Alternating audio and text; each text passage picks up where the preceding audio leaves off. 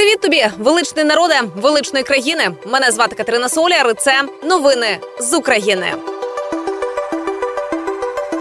Триває двісті шістдесят восьма доба нашого героїчного протистояння ворогу. Доба, яка точно наближає Україну до перемоги, навіть якщо ця перемога буде без світла, без води чи без газу. Головне, що це буде перемога над вами і без вас. Ну і, до речі, про світло. Коли країна-терористка ціляє в наші енергооб'єкти, щоб примусити українську владу до перемовин, у цей момент не лише ми у домівках сидимо без світла, а й лікарні. Під час одного з таких випадків у Львові хірурги Центру дитячої кардіології та кардіохірургії мали продовжити операцію на серці, попри раптове відключення світла, що сталося внаслідок атаки Росії на енергетичну інфраструктуру міста. Але ж вони все одно не зупиняються. От, до прикладу, вчора під час чергової атаки РФ атакувала Україну ракетою з імітатором ядерної боєголовки.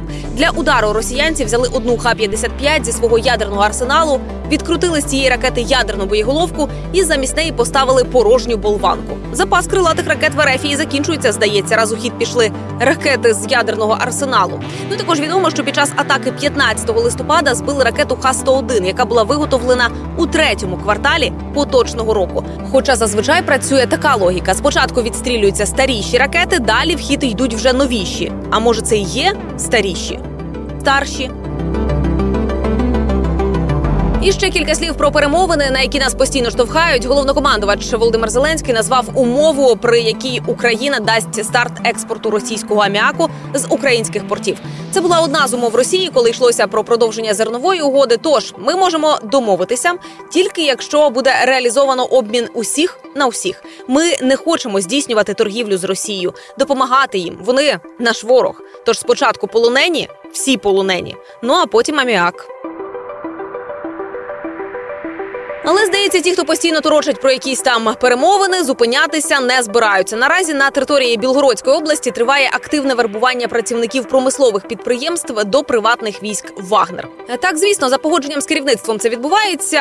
Усі працівники призовного віку Скільського електрометалургійного комбінату залучатимуться тепер до військових зборів на базі ПВК «Вагнер» строком на тридцять днів із збереженням заробітків. Збори планують проводити партіями по двадцять п'ять відсотків працівників зазначеної категорії комбінату. І по завершенню учасникам буде абсолютно випадково запропоновано підписати контракт із ПВК. До речі, Магате шукало, шукало, шукало, шукало і не знайшло в Україні жодних слідів брудної бомби.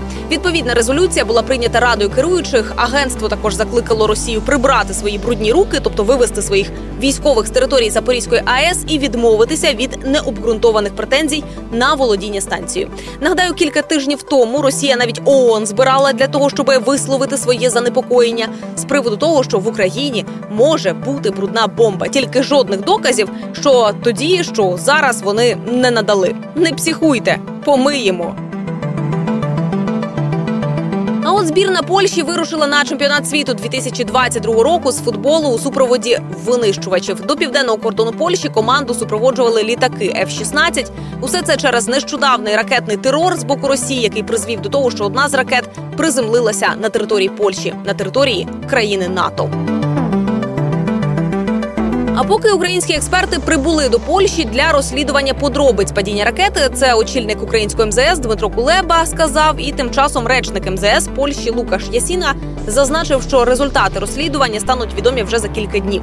І українських експертів також допустять до місця події. Нагадаю, що президент Польщі Анджей Дуда раніше заявив, що вибухи на сході Польщі були нещасним випадком, і Варшава не вважає інцидент з ракетою нападом на країну.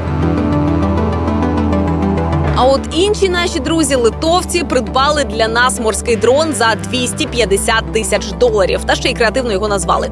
Два слова англійською «піс», тобто «мир», і «дець» кирилицею. Поєднайте ці два слова і буде те, на що росіянці постійно напрошуються. Ну і саме це найменування набрало найбільше голосів під час голосування. Ну і зараз литовці вже збирають кошти на ще один дрон для наших котиків зі Збройних сил України. Це були всі новини з України. Бережіть себе, вірте у Збройні Сили України і щодня робіть маленькі кроки, які наблизять нас до нашої великої спільної перемоги над ворогом. З вами була Катерина Соляр. Слава Україні, слава українським героям і смерть цим клятим ворогам. Почуємось!